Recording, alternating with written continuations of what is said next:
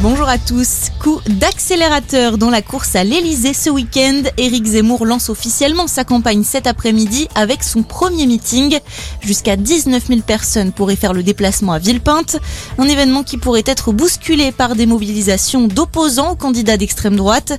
3 à 5 000 manifestants sont attendus par la police, dont une centaine d'antifascistes. Elle aussi est désormais officiellement investie par les républicains.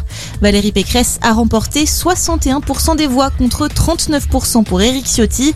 La présidente d'Île-de-France entamera demain sa campagne dans les Alpes-Maritimes. Lui veut montrer qu'il n'y a pas que la droite qui prépare l'élection présidentielle. Jean-Luc Mélenchon réunit également ses troupes cet après-midi à la Défense. Le candidat de la France Insoumise va présenter le Parlement de l'Union Populaire, un organe de conseil stratégique et programmatique pour la campagne.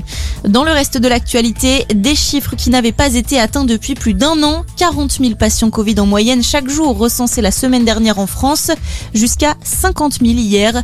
Face à la progression de l'épidémie, le gouvernement se réunit en nouveau conseil de défense sanitaire demain. Il devrait surtout se pencher sur la vaccination des enfants. Un calendrier précis pour les injections des 5-11 ans doit être élaboré. Elle devrait débuter dès le mois prochain.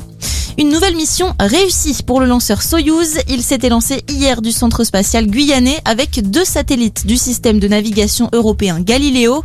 Une fois largués, ils porteront à 28 le nombre de composantes de cette constellation, capable de donner des positionnements de l'ordre du mètre. Du foot à suivre cet après-midi pour la 17e journée de Ligue 1, Saint-Etienne-Rennes à 13h, coup d'envoi à 15h de Lorient-Nantes, de Montpellier-Clermont, de Reims-Angers et de Monaco-Metz. Nice reçoit Strasbourg à 17h et ce soir Lyon joue à Bordeaux à 21h. Et puis vigilance orange toujours en cours dans le sud-ouest, risque d'avalanche élevé dans les Pyrénées-Atlantiques et les Hautes-Pyrénées. L'alerte est maintenue jusqu'à demain matin. Merci d'être avec nous, très bonne journée à tous.